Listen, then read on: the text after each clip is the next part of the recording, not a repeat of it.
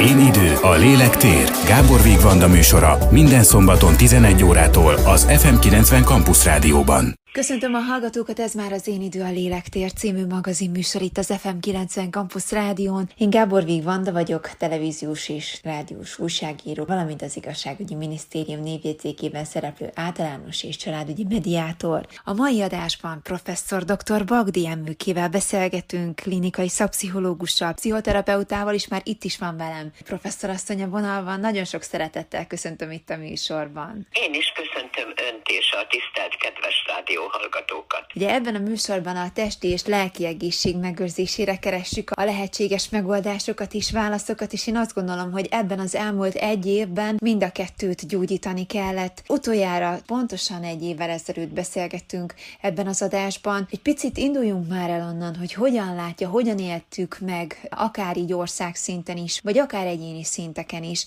ezt a fajta járványt, ezt az annyira különleges és még ismeretlen helyzetet, amit ugye senki sem tapasztalt meg korábban. Bizony sajnos belekerültünk egy biológiai világháborúba, és megéltük azt, hogy az a krízis, ami bennünket érint, az hatalmas kiterjedésű, és ezért azt mondhatni földrészeken átgázolva az emberi életet veszélyezteti. Az elmúlt egy év nem volt homogén, nem egyenletesen telt, és nem egyszerű krízisreakció volt, hanem fázisokra bontható, és ez bizony szinte összefüggésbe hozható azokkal a hullámokkal, amiket mi itt első, második, harmadik hullámként megéltünk. Mindegyiknek igen sajátos pszichológiai karaktere alakult ki. Ugye az első hullámban, amiről mi tavaly beszéltünk, a krízis akut szakaszának a lezajlása és az abból lassacskán kikecmergés volt a téma. A krízis mindig olyan, ami váratlan, úgyis mondjuk az akcidentális krízis, hiszen tudjuk, hogy van olyan krízis, ami az életünket a különböző fejlődési fázisokban érinti. Ez esetben azonban egy elkerülhetetlen, váratlan, drámai erővel lecsapó olyan esemény, ami el se akartuk hinni először. És ugye különböző ilyen lelki elhárítások kütötték fel a fejüket, ami az első időszakot jellemezte, hogy miután ugye a pánik és a bevásárlási láz meg hasonlók elmúltak, vagy csökkentek legalábbis, a pániknak egy bizonyos szintjén a kérdezés, mi történt, magyarázza meg nekünk valaki a dolgokat, ugye ez a fajta kollektív érdeklődés és szükséglet nyilvánult meg, és hát különböző elméletképzések indultak,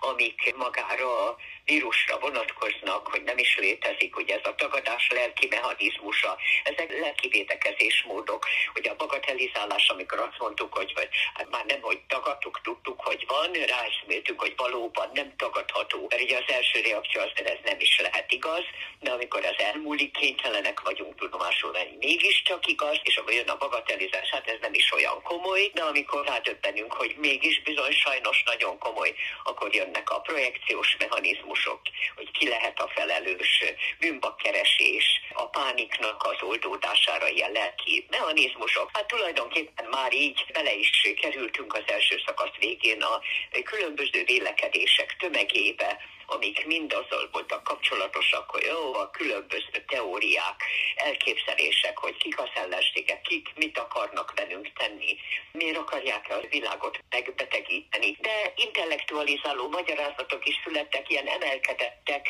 amelyek valahogy szembeállítottak azzal a valósággal, hogy hogyan is élünk mi, és hogy mindez, hogy mi nem csak a környezetünket pusztítjuk, hanem a saját életünket is. Veszélyeztetik bizonyos olyan támadások, amik talán az emberi felelőtlenség következtében jöttek létre, voltak olyan magyarázatok, amelyek azt sugalták, hogy talán nagy hangsúlyt kellene arra fektetni, hogy mi végre kaptuk mi ezt a csapást, hogy megértsük a hibáinkat, hogy korrigáljuk, ahogy életvezetésünket, mert ahogy élünk, az nem jó. Na hát az első szakasztal kapcsolatban lényegében egyfajta szigor, fegyelem beállásáról lehet ugye beszámolni, nagyon fegyelmezettek voltunk, holott kisebb volt a megbetegedési és egyéb veszély, de amit nagyon nehezen tűrtünk, és ami már egy pszichológiai komoly károsító folyamatot indított, az ugye a prizonizáció, ez a börtöneffektus, a, az izoláció. Ezt ugye annyira megváltozott az életünk, és annyira nem tudtunk hogyan alkalmazkodni hozzá, kellett keresni, hogy mit évők legyünk, hogy az otthoni bezártság, hogy a gyerek az óvodába, az iskolába járás nehézségei, mikor nem lehetett egyáltalán elvinni a gyereket és elengedni iskolába, amikor részben lehetett. Hát ugye mindezt megéltük, csak visszautalok rá, de ezek már közös tapasztalatai. És ebben az összezártsági, különleges, izolációs folyamatban megéltük azt, hogy a család együtt, ugye nem voltunk hozzászokva ahhoz, hogy mi akár egyedül, párban, családban, de hogy így folyton abban a helyzetben legyünk, hogy a négy fal közé bezárva, vagy meglehetősen beszorítva, és az onnan kiszabadulásnak is szigorú egészségi feltételei voltak szabva. Eltakartuk ugye az arcunkat, a maszk, a másfél méter távolság, meg a kiárásban is az egymást kerülés által olyan fajta lelki megfosztottság állapotába kerültünk a külvilágra vonatkozóan, és olyan fajta lelki tehertétel ért minket a belső helyzetünkre, családi helyzetünkre vonatkozóan, hogy azt mondhatom krízis-krízis hátán. Tehát az általános, nagy és alapvető egészségi krízis magával hozott olyan következményeket, amik kihatottak az egzisztenciára, home office munka, vagy egyáltalán nincs is munka, munkavesztés, vagy különböző hát, problémák a munkahelyen. Az emberi életben az egyik lábunk, hogy úgy mondjam, a munkahely, a másik lábunk a család, ez a két láb e között kell egyensúlyt teremteni, és ahogy járunk a földön, és elveszítjük az egyensúlyt minden lépésnél, majd visszanyerjük, ilyenfajta hullámvasút, vagy hogy is mondjam, ilyen váltakozó, labilitású folyamat, állandó kereséssel maga az élet. Ezen a két területen, magánélet és a munka, mindkettőben bizony nagyon sok probléma adódott. És az otthoni bezártsággal kapcsolatban ma már látjuk, hogy kiderült az, és aztán elindultak rögtön tudományos vizsgálatok is már, magam se tudom, hogy hogy lehetséges, hogy ilyen rövid idő alatt már tudtak tudományos kutatásokat folytatni, megfigyelések nyomán, tudományos érvényű válaszokat adni, de megtudtuk azt, hogy akkor, mikor úgy történik az otthoni helyzet meg összezártságának a megoldása, hogy strukturálva van rendteremtéssel. A rend az valóban, mint József Attila mondja, jöjj el szabadság, teszülj nekem rendet, hogy akkor érezzük magunkat szabadnak, ha rend van az életünkben, és tudjuk mikor, mit csinálunk, hogy csináljuk, mi a következménye, szóval bizonyos szabályozottság. De most így a normál békeidőben így éltünk, hogy tudtuk a rendet, mikor megyünk munkába, munkába, mikor jövünk haza, ki mit csinál nagyjából. Na most ez a rend ugye megszűnt és összezárva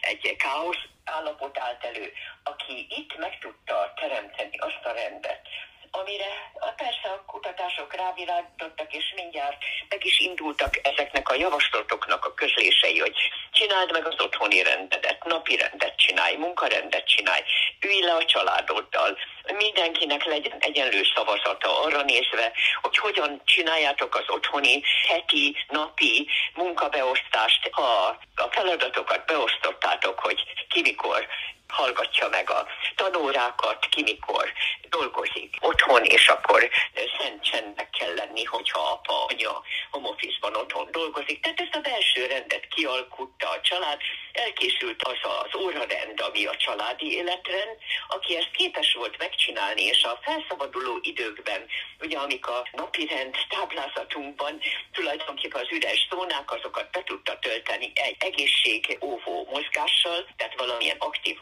mozgástevékenységgel, játékkal, kikapcsolódással, valami vidámsággal, valami olyannal, ami egy kicsit a nehéz helyzetet oldotta. Aki erre képes volt, az nagyon jó állapotban megúszta a nyárig, mert ugye akkor jött a második hullám. Tehát ez oldódás volt. Hát a nagyon-nagyon beszorítottsághoz képest, ahol indulatok felfűtődtek, ahol, ahol nagyon nagy csatározások is folyhattak. Mellesleg optimális esetben nagy egymásra találások és örömök is, de hát ez talán nem tudom, hogy volna magyar vizsgálat születette, amelyik azt mérte, hogy milyen arányban fordult elő az egyik és a másik. Tény, hogy mikor már kiszabadultunk nyáron, ez egy tényleg kiszabadulás volt. Jött ez a felszabadító nyár, ami után jött a nagy ár, amit fizettünk, mert ugye a harmadik hullámban nagyon ijesztővé vált a folyamat. De hát tudjuk, hogy világszerte is. Ugye a különböző vírus módosulások, azok a változatok, amelyekben sajnos a tudomány is úgy állt, mint új feladat előtt, hogy megnézni, hogy a különböző változatoknak milyen a, a megbetegítő ereje, és hogy milyen az időközben, hála Istennek már megszülető vakcina, majd pedig vakcinák hatékonysága. Ugye ez az éra elindította már azt a nyár után bekövetkező, a harmadik hullámban feltörő problémakört, hogy oltás, oltás, mindenek előtt oltás, de a különböző vakcinák, ebbe azután már különböző hát szociális és politikai hangok is bekúztak, innen kezdve már azok a lelki védekezés módok, amik jellemzők, és amiről már beszéltem, hogy tagadás, projekció, bagatelizálás, intellektualizálás, hát azok itt is érvényesen jelentek meg. Úgyhogy csak most nem a, hogy létezik-e vírus vagy sem, hanem hogy a vakcinával mi van, hogy az nem is jó, hogy az egyáltalán hatékony, nem hatékony, mire való, hogy miféle módon akarnak minket ezzel esetleg. Hogy egészen döbbenetes elképzelések is lábra kaptak, vélekedések, hogy csíp beültetés, stb vagy hogy anyag bejuttatása, további károsítás. Szóval egészen döbbenetes tévképzetek is kialakultak, vélekedések. Hát ugye ezért fontos a tudomány szava. A tudomány tényeket közöl. A tény az olyan bizonyosság, aminek tehát egy kutatás eredménye az megismételhető, ellenőrizhető, és tulajdonképpen nekünk a tudományra hallgatva hát volna jó egységesen, közmegegyezésesen lépésről lépésre előre haladni az egész folyamathoz való viszonyunkban. De hát az emberi lélek ilyen bonyolult, hogy ebben egységesség nincs, nem születhet az ember egyedüli példánya az univerzumban, és aztán, hogyha bizonyos vélekedések összekapaszkodnak, mert az ember egy odatartozásra vágyó, normakövető lény, és könnyen hangadó személyek véleményéhez könnyen csatlakozik. Tehát sajnos mindenféle tévképzeletek felvételére is hajlamos. Na és akkor itt a harmadik hullámnak a, a drámai kibontakozása, majd pedig a vakcinával oltás melletti többség, mert hál' Istennek úgy tűnik a többség pozitív, elfogadó magatartásával. Most ugye tudjuk, hol tartunk, hogy ugyan tudjuk, hogy még mindig nagy a veszély, én ezt nem tőzem hangsúlyozni, még mindig nagy a veszély, de már azért a statisztikai adatok kedvezőbbek. De aki egy embert is elveszített ebben, az százszázalékosan károsodott ebben az egész folyamatban, és sajnos nagy a veszteségünk, és most már nagyon össze kell fognunk abban, és valamiben már muszáj összefogni és egységesen az élet mellé állni, hogy akik vesztesek, akik károsodtak különféle szempontokból, azok mellé próbáljunk odaállni, és mindenki a maga lehetőségeiben álljon a másik mellé. Hát körülbelül fővonalaiban ezt látom, hogy a három most már lassan lezajló harmadik hullámmal együtt egy olyan folyamatnak is részesei vagyunk ezen a történelmi hullámvasúton, amin minnyáján ülünk, hogy fölbúzgott az emberekben az első fázisban az egymás segítés. Érdekes dolgokat adottak, tapsoltunk a orvosoknak, énekeltünk az erkélyeken, olaszok is. Tehát világszerte is, de nálunk is egy ilyen segítési buzgalom, hogy az én szakmámban a katasztrófa pszichológiai szekció kidolgozott egy összetett programot, a különböző egyesületek fölléptek, hogy krízis szolgálatokkal, de hát más területeken is segítő szakmákból ilyen segítő intervenciós kínálatok, pro tehát ilyen szolgáltatások indultak. És ez érdekes módon egy picikét elapadt, visszahúzódott, és most a harmadik hullámban már úgy jelent meg, hogy már szinte, amit elébb említettem is a, a Covid árvákról, gondoskodás, ugye, amit a köztársasági elnök úr és felesége létrehozott alapítványt. Ez is azt jelezte, hogy most már kármentések történnek, és minden szempontból kármentések, hogy enyhítsük már azokat a károsodásokat, amik gazdaságilag, kapcsolatilag, lelkileg érnek minket. Mennyire volt ez egyébként önök számára, pszichológiával foglalkozó szakemberek számára prognosztizálható, hogy például nagyon komoly belső családi konfliktusokat eredményezhet az összezártság. És akkor nem menjünk el odáig, hogy családon belüli erőszak, nagyon sokan most jöttek rá, hogy valójában nem is azzal a párral szeretnék élni az életüket, akik mellett vannak, és nagyon sok vállás is, szétválás is történt ebben az egy évben. Ez minek köszönhető? Mit váltott ki ez a fajta összezártság? Vagy mire mutatott rá? Nagyon érdekes dinamikai folyamatoknak lehetünk a tanúi részesei, és bennem például igen megerősítette a pszichológiai tudományos bizonyítékok érvényességét, ugyanis induljunk ki abból az ember létezhet egyedül, úgy, hogy azért vannak barátai, kapcsolatai, és nem magányos, de aki magányos, tehát nincsen egy olyan kapcsolati hálózat, vagy egy-két ember, de legalább egy, aki számára ő volna a legfontosabb a világon, hogy a magányos ember nagyon nagy kátyúba kerül. Valóban a krízis mélyére, mert lehetősége sincs, hogy megossza azokat a fájdalmakat, problémákat, rémületeket, pánikot, halálfélelmet, ami ilyenkor jelentkezik. Mert ugye nagy kérdés, hogy egyáltalán mi ez, hogy halálfélelem, hogy ez hogy gerjed. Az ember társas lény együtt lenni valakivel, ha más nem valamilyen módon, úton, módon kapcsolatba kerülni. Ha nincs emberem, nincs, aki számára fontos legyek,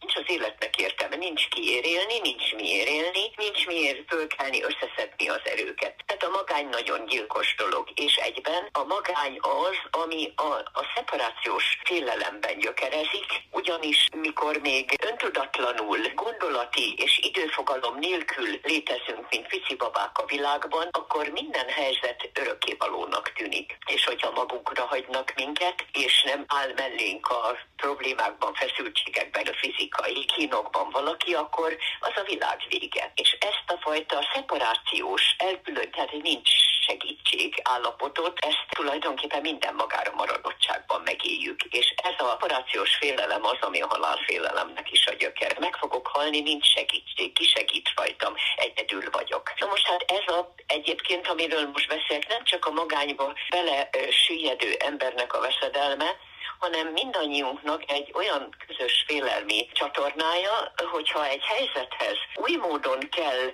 rugalmasan alkalmazkodni, ezt rezilienciának is nevezi ma a e, tudomány, ha ez a rugalmasság, hajlékonyság, igazodási képesség nincs meg bennünk, akkor elfoghat az a rémület, hogy akkor nincs mit tenni, vége a világnak, és, és egy olyan fajta pánik, keletkezhet, amit hát sajnos most ebben az időszakban elég sűrűn megéltünk. Klinikai eseteknek igen magas aránya a szorongásos zavarban szenvedő, illetve pánikbeteg eset. Történetesen most is majd szaladok vissza a rendelőbe, jelenleg nem ott vagyok, szaladok vissza a rendelőbe, mert már van egy olyan egész napos terápiás szolgálatom, ahol több pánikbeteg is előfordul, aki nem hogy előfordul, hanem rendszeresen jár segítségkéréssel.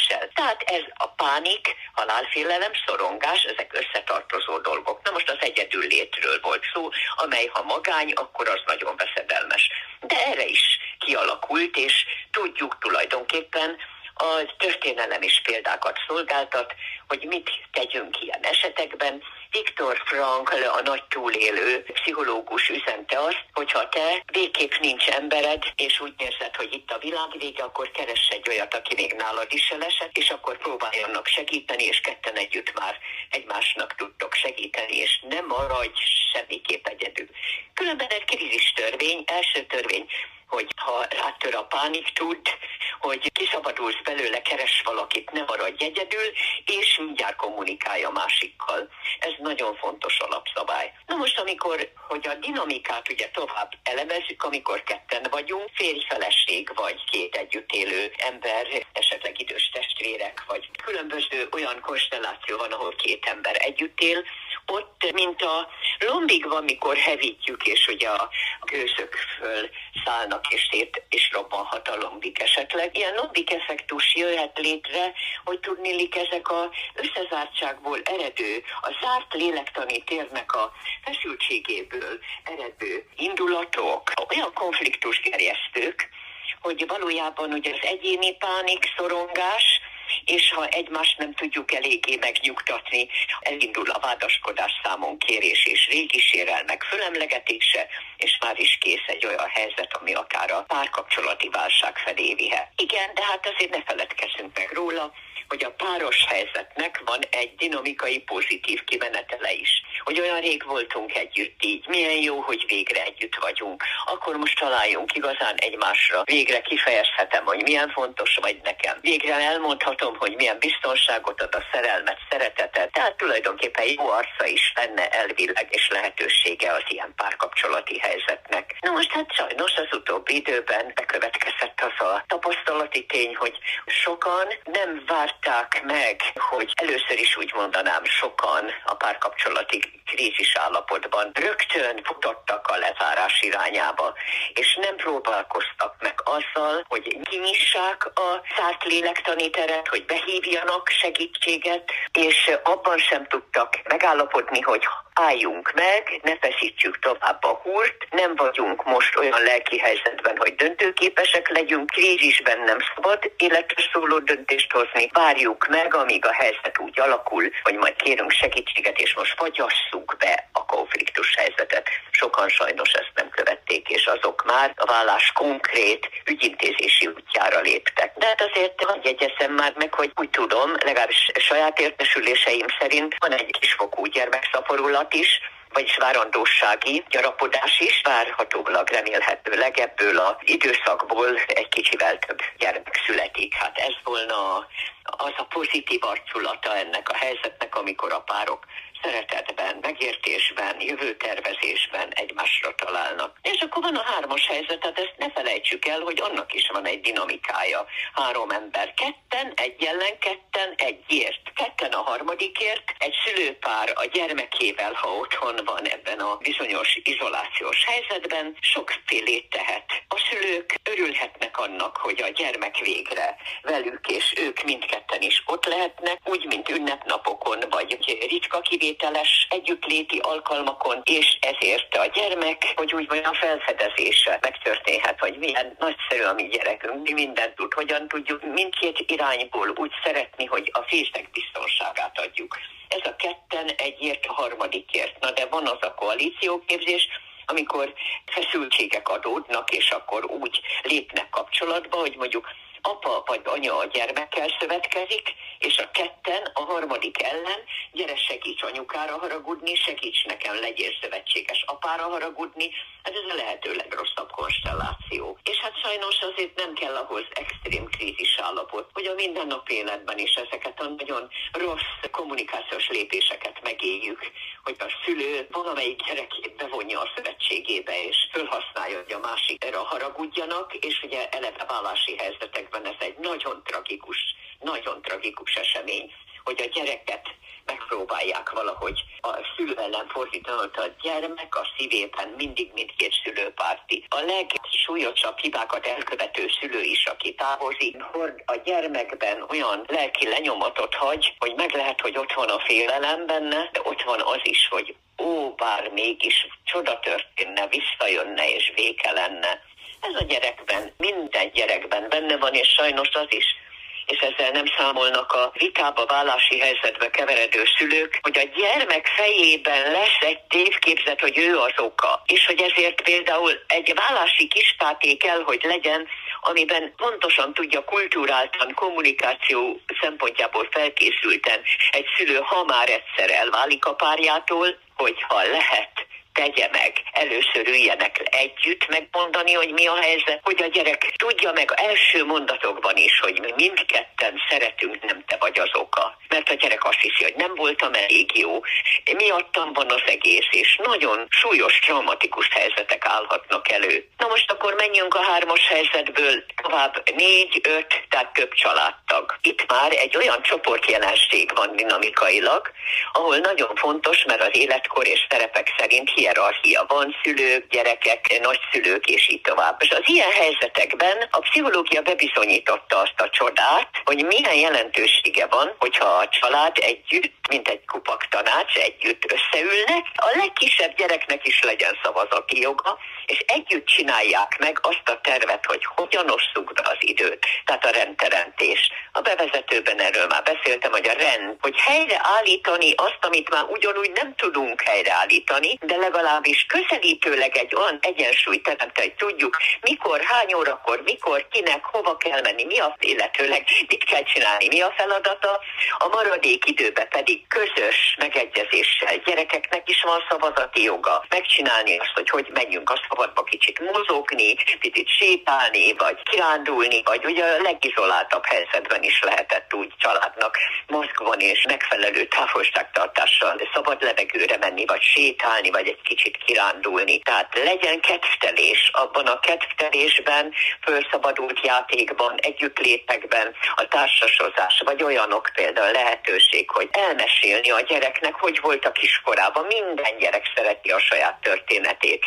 Meg ilyen családi, közös játékokat tervezni, vagy a derűnek megtalálni azokat az alkalmait, hogy ha már mondjuk együtt nézünk egy filmet, vagy ilyesmi, akkor valami szórakoztatót, hogy nevetni is tudjunk, hogy, hogy valahogy bejöjjön az életünkbe a derű. Most egy ilyen családi dinamikában, hogyha tényleg felfedezik azt a családtagok, milyen jó az, hogyha ezt a, hogy úgy mondjam, módszert alkalmazzák, ezt a hát dinamikus tanácskozást, hogy mindenki elmondhatja a magáét, hogy ennek milyen pozitív következményei vannak. Beszélhetünk most már arról is, hogy amikor a krízis helyzetek megtörténtek az elmúlt egy évben, és akkor mindegy, hogy az munkaügyből fakadt, vagy családi konfliktus eredménye volt, de hogy mi az a muníció, amit egy ilyen helyzetben fel tudunk használni, és akkor így picit szerintem a gyerekkorra is én azt gondolom visszalépünk, hogy honnan meríthetünk erőt a tovább lépésre annak, aki például most elveszítette a munkáját, a családját, a biztonságot, akár az anyagi biztonságot, akár a családi biztonságot. Köszönöm szépen, hogy erre rátérünk, mert bennem is ott motoszkált már, hogy azért mindazok, amikről eddig beszéltem, valójában a helyzetnek némiképp tanulságai is, de még nincs meg az a fajta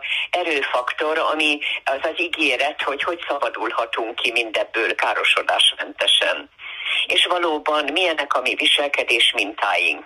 Mik azok, amiket mi gyerekként, már ha felnőttekről beszélek, fel, gyerekként a szocializációból magunkkal hoztunk, hogy milyen lelki talentumaink, tulajdonságaink, lehetőségeink vannak, és mik azok a küzdő erők, amik például, amik bevetésre kell, hogy kerüljenek. És én a kedvenc fogalmamat, hadd említsem az életbátorságot. Ugye ez egy Paul nevű filozófus teológus fogalma, ami nem arra vonatkozik, hogy egy bizonyos helyzetben legyél kockázatvállaló és add vele magad és cselekedj úgy, hogy ezt, úgy ítéljék meg, hogy bátor vagy, hanem az életbátorság azt jelenti, minden napi kihívásban, ami minket ér, minden lehetőséget, mint egy összeszedve magunkban, olyan módon lépünk, hogy ne csak mi magunk tudjunk az adott helyzeten túljutni, hanem egyben az a környezetünk számára is alkalmazkodó képes, hogy elfogadható legyen. Tehát ne károsítsuk vele a környezetet, ha mi valamiből ki akarunk szabadulni, ami nekünk rossz. Tehát egy alkalmazkodó képes viselkedés a legnehezebb és legtehetetlenebb helyzetekben is. Most életbátorság. Hát honnan van az embernek ilyen bátorsága? Hát egyrészt lelkierő és életerő szorosan összefüggenek. A bevezetőben úgy beszélt, hogy testileg, lelkileg, hogy is vagyunk mi ezzel a folyamattal, mikor feltette az első kérdését nekem. De hiszen testi erő és lelki erő, lelki erő és egészség, életerő, ezek elválaszthatatlan fogalmak, mert az ember egységes egész lény és ezért nekünk minden területen, ami testi valóságunkban, a lelki valóságunkban, kapcsolatin és a spirituálisban megvannak a magunk eszközei, és az eszközrendszer rendkívüli egyéni képet mutat minden embernél, és ez az, amire utalt, hogy igenis ez a gyerekkori muníció, hogy mit szedegettünk össze a különböző fejlődési időszakokban arra, hogy ilyen tényleg küzdőképessé váljunk. Hogy a megküzdésre irányuló, előremutató, és nem a múltba beleroskadó depressziós emberek legyünk.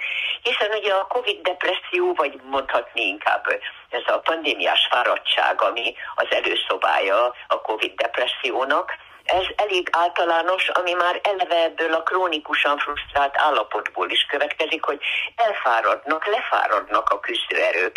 De biológiailag is lefáradnak, hiszen seje stresszelmélete világosan megtanította nekünk, hogy bizony sajnos a megküzdésnek a biológiai izásában, amikor szervezet ugye fölkészül arra, hogy védekezzen, hogy az ősi törvény szerint támadjon vagy meneküljön, de hát nálunk ugye ez a fajta viselkedés nem lehetséges, de a stresszel való küzdelemben lefáradnak a, az idegrendszeri és a hormonális erők is, és kimerülési állapot jöhet létre. Tehát azzal, hogy ez lehet és van, ezzel számolva kell mindazokat fölébreszteni magunkban, és nem csak fölébreszteni, hanem tréningezni. Hát lelki tréning is kell, hogy legyen, nem csak a fizikai izmainkat kell megerősíteni, hanem a lelki izmainkat is. Mi a lelki izomzat? Két dolog a lelki izomzatban alapvető. Az egyik a hit, a másik a reménység. Na most a hit nem sajátítható kivallási fogalomnak. A hit nekünk egy olyan alapvető emberi képesség, ami például lehetővé teszi, hogy kimondjuk azt, hogy holnap is élni fogok, holnap után is, tíz év múlva is. De ez bizonyítja ezt, a pont itt van a lényeg. Amit nem tudunk bizonyítani, amire kénytelenek vagyunk azt mondani, hát semmiféle bizonyítékkal nem szolgálhatok a dologra nézve, de mégis meggyőződésem.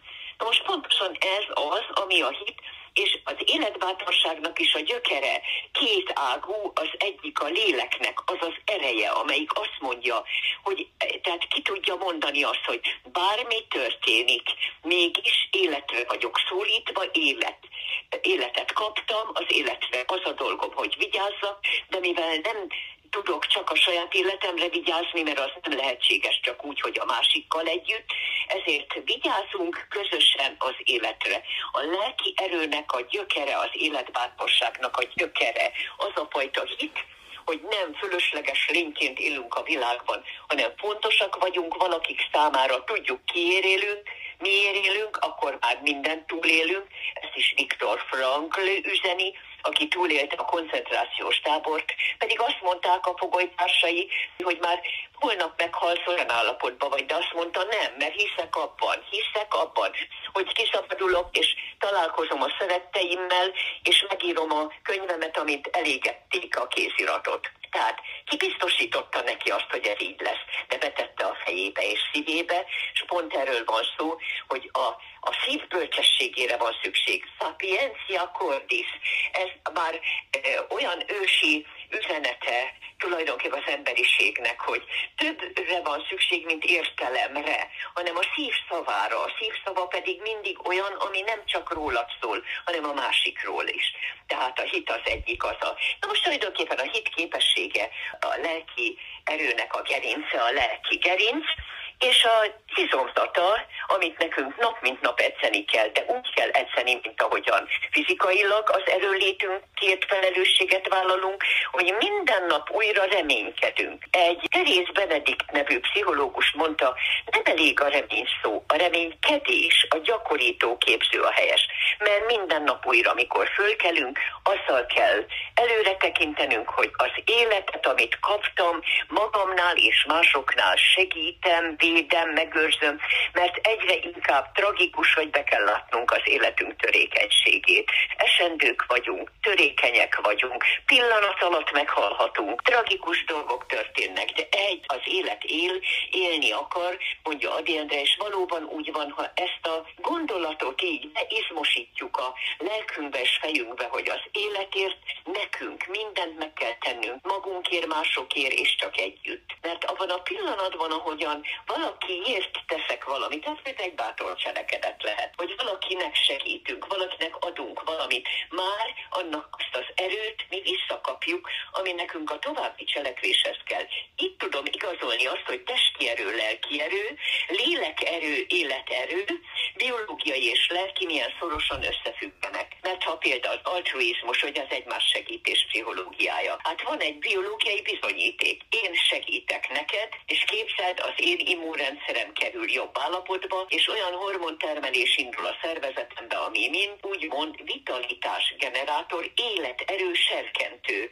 Tehát ezért úgy működik maga az élet a sajátos, csodálatos szervezettségében, hogy miközben a másikat szolgálom, és teszek valamit bátran, szinte olykor saját magamat is háttérbe szorítva, olyan erőket kapok, amik az én túlélésemet, sőt jobb kedélyállapotomat, életszeretetemet is garantálják. És ezért optimizmus, jövőkép, előretekintés, a hit és reménység izmosítása az egy közös és általános feladat, függetlenül attól, hogy a családi munícióból mit hoztam magammal a szocializációban. Pont ez jutott eszembe, hogy mi van abban az esetben, hogyha valaki nem ezekkel a tudásokkal indult, nem ezekkel a gondolatokkal indult, mert hogy valahogy nem ez volt esetleg otthon a fontos, vagy nem fordítottak erre a családban a lelki dolgokra annyi figyelmet, hogy hogyan lehet ezt már felnőtt korban megtanulni, vagy ezzel felvértezni magunkat? Hát azt hiszem az egyik, amire minket ez a jelenlegi helyzet tanít, hogy fölülemelkedés, hogy meg kell tennünk ezt a többletlépést, hogy egymást is információval segítve rávilágítsunk arra, hogy nincs más út csak az előre, és hogy jövőkép, a tervezés már most a tíz év múlva jövőképedet építsd föl, mit szeretnél elérni, merre tartasz, hogyan szolgálod az életet azzal, hogy te építkezel az életedbe, és az életépítés útjára kell valahogy közösen jutnunk. Két csatorna van. Hát mondjuk az én személyes véleményem szerint az egyik csatorna a gyermeknevelés, amelyben a szocializáció az egyik, ahonnan átadhatom ezt a fajta gondolatanyagot, és legyen ez nem csak gondolatként, hanem életvitelszerűen tapasztalja meg a gyerek, hogy a szülei ilyenek, és így átveszem és imprintálom, magamba építem, és a másik ugye a pedagógiai, a másodlagos szocializáció, az iskola és minden nevelőintézmény. Tehát a jövő az mégiscsak a mi gyerekeinknek a jelenében szunnyad, és mi vagyunk a felelősek azért, ha egyszer már azt a tanulságot le tudtuk vonni, hogy ennek mekkora a jelentősége. Megtanítani erre úgy a gyerekeinket, hogy egyrészt magát a, a műveletet automatikusan átvegye, ugye erre szolgálnak a azonosulás automatikus szakaszai, amikor a szoftvert letöltjük a szülőktől, akár akarjuk, akár nem, mert ez automatikus, és hát erre szolgálnak azok a tudatos hát, tanulási folyamatok is, amelyekben a gyerek számára olyan világképet építünk föl, amely világképben a gyerek el tudja helyezni magát az univerzumban, mint a barátságos univerzum olyan lakója, aki az egész univerzumért felelős. És ez a lényegében, ha meggondoljuk, két nagy világerő küzd egymással a hatalom és a szeretet, bal és jobb agyfélteke, ez a párosság, ez megvan a világban mindenütt, és hogy hogy legyen a hatalom, ami vak és pénzéhes, és gazdagodni akar, és előre jutni akar, és hát a hatalomnak persze hát magába véve érzelem nélkül nincsen előjele, csak iránya, hogy, hogy megszerezni, előre tartani, nincsenek székek, de mi az, ami irányt ad, módosít irányt, megszab, átlelkesít, spiritualizál, ami áthatja szeretettel, és azt mondja, figyelj, akarod hódítani a világot, pénz kell neked, meg profit, meg minden, de állj meg, mert itt van az emberi élet, és az élettörvény útját állja. A hatalom önkényes terjeszkedésének, és azt mondja, a szeretet az, ami megtart amiben a szánalom, irgalom, belátás, együttműködés, másikért való odaadás megteremti azt, hogy megéri élni, mert minőséget ad az szeretet az életünknek és hogy itt arra a minőségre kell most tekintettel lennünk, ami felé tart a világunk, hogy meg kell találni az életünk minőségének a javítását, és ennek nagyon komoly üzenete, hogy csökkentett profitszerzés és maximális nyereségszerzés a minőség oldalán. Rehumanizációra van szükség, és sajnos ehhez új etika kellene, konszenzus, egyetértés, hogy mi az, ami jó, mi az, ami minőség, és mi az, ami az embert emberként megőrzi a világban. És ennek egyetlen törvénye közös, és nem írható át az élet törvénye, hogy minnyáján felelősek vagyunk az életünkért, a környezetünkért, az egész világért, mert ez az a világ, ami minket éltet. Hát körülbelül ez. Nagyon szépen köszönöm, hogy beszélgethettünk így egy év táblatából is erről a jelenlegi helyzetről, és én azt gondolom, hogy most nagyon sok lelki muníciót gyűjthettünk már ebből az interjúból is, amiket hallhattunk ahhoz, hogy hogyan is legyen tovább. Milyen erőforrásokat tudunk alkalmazni. Nagyon szépen köszönöm, hogy itt volt. Én is köszönöm, köszönöm a bizalmat. Viszont hallásra. Kedves hallgatók, Önök az Én idő a Lélektér című magazinműsort hallgatták itt az FM 90 Campus Rádión a mai adásban. Professzor dr. Bagdi Emőkével beszélgettünk. Tartsanak velünk egy hét múlva is, én itt leszek is, majd várom Önöket, addig pedig írjanak nekünk az én időkukat fm90.hu e-mail címre, ha kérdésük van a témákkal, vagy az adással kapcsolatosan is, és ne felejtsék el, hogy a Én idő a Lélektér Facebook és YouTube csatornáján is visszahallgathatják. Akár ezt, akár a korábbi adásainkat is. További kellemes rádiózást kíván Önöknek a szerkesztő műsorvezető Gábor Vigvanda. Én idő, a lélek tér. Gábor Vigvanda műsora az FM90 Campus Rádióban. Készült a médiatanács támogatásával a Magyar Média Mecenatúra program keretében.